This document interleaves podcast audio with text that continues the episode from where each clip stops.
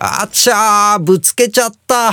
これじゃあもう車じゃなくて、ただの鉄くずだな。売ってください、その車昨日届いたばかりの新車、もう売りたくなっちゃった。売ってください、その車娘も大きくなったし、もう使わないかな。売ってください、その乳母車枝が伸びすぎてちょっと邪魔ね。切ってください、その街路樹あなたの車、誠心誠意安く買います。高く売ります。車を売買、愛車と売買、ブラックモーター超やばい中古車販売のブラックモーターが0時をお知らせします。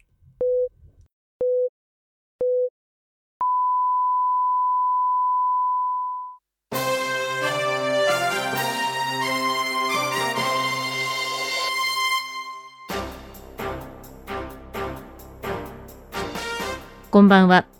虚構新聞ニュースの時間です。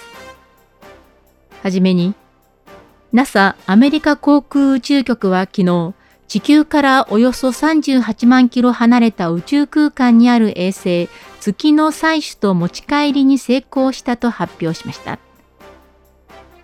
今年3月に打ち上げられた NASA の月探査機ルナマックスプロは打ち上げから1週間後、月面着陸に成功。月面に巨大な杭を打ち込んだ後、カーボンナノチューブと呼ばれる特殊な炭素繊維で作られたロープで杭と機体を結びつけて月本体を採取しました。探査機はその後8ヶ月間かけ地球に帰還するミッションに当たっていましたが、NASA は昨日、採取した月が地球の重力圏に入ったことを確認したと発表。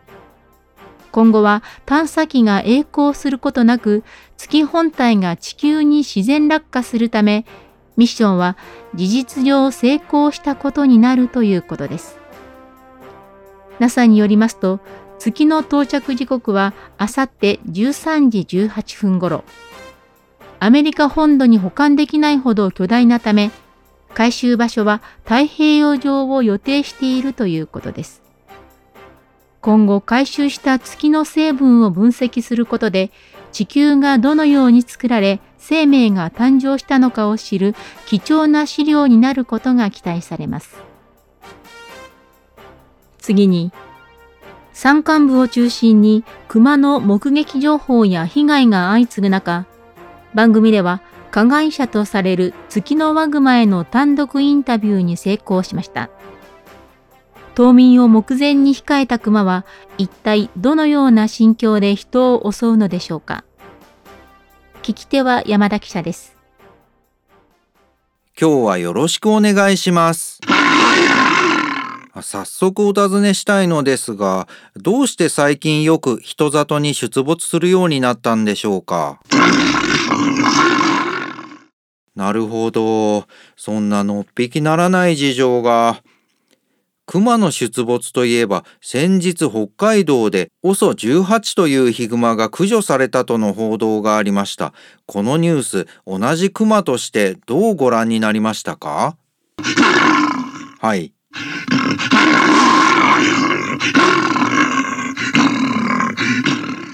なるほど。確かにそういう見方もありますね。こちらに入っている情報では OSO18 は家畜を襲っていたとのことですが今後クマが家畜ではなく私たち人を襲うような可能性は。なるほど。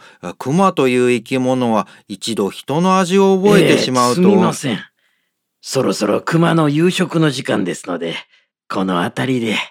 あマネージャーの方ですか。すみません。そうですねえもう7時ですし、これくらいで取材を終わりにします。くまさん、今日はお忙しいところありがとうございました。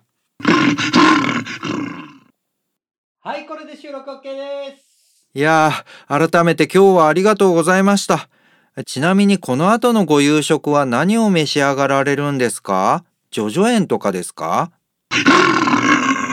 あ、もう準備できてるんですか？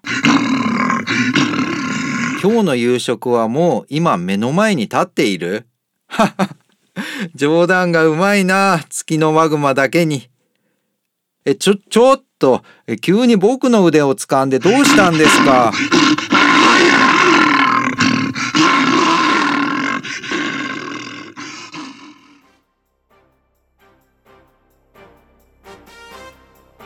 山田記者がお伝えしました。交通情報です。東海道は現在、諸国漫遊中の水戸光圀公が箱根の山中で落とした白い貝殻の小さなイヤリングが見つからないため、箱根を先頭に上り8里、下り21里の渋滞。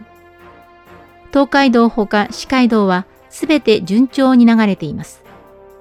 また、欧州街道は蝦夷地までの延伸工事のため、足の白川間が夜間早朝通行止めになっています。詳しい情報は公式サイト欧州街道 .com でご覧ください。JR 私鉄各線は通常のダイヤ通り運行。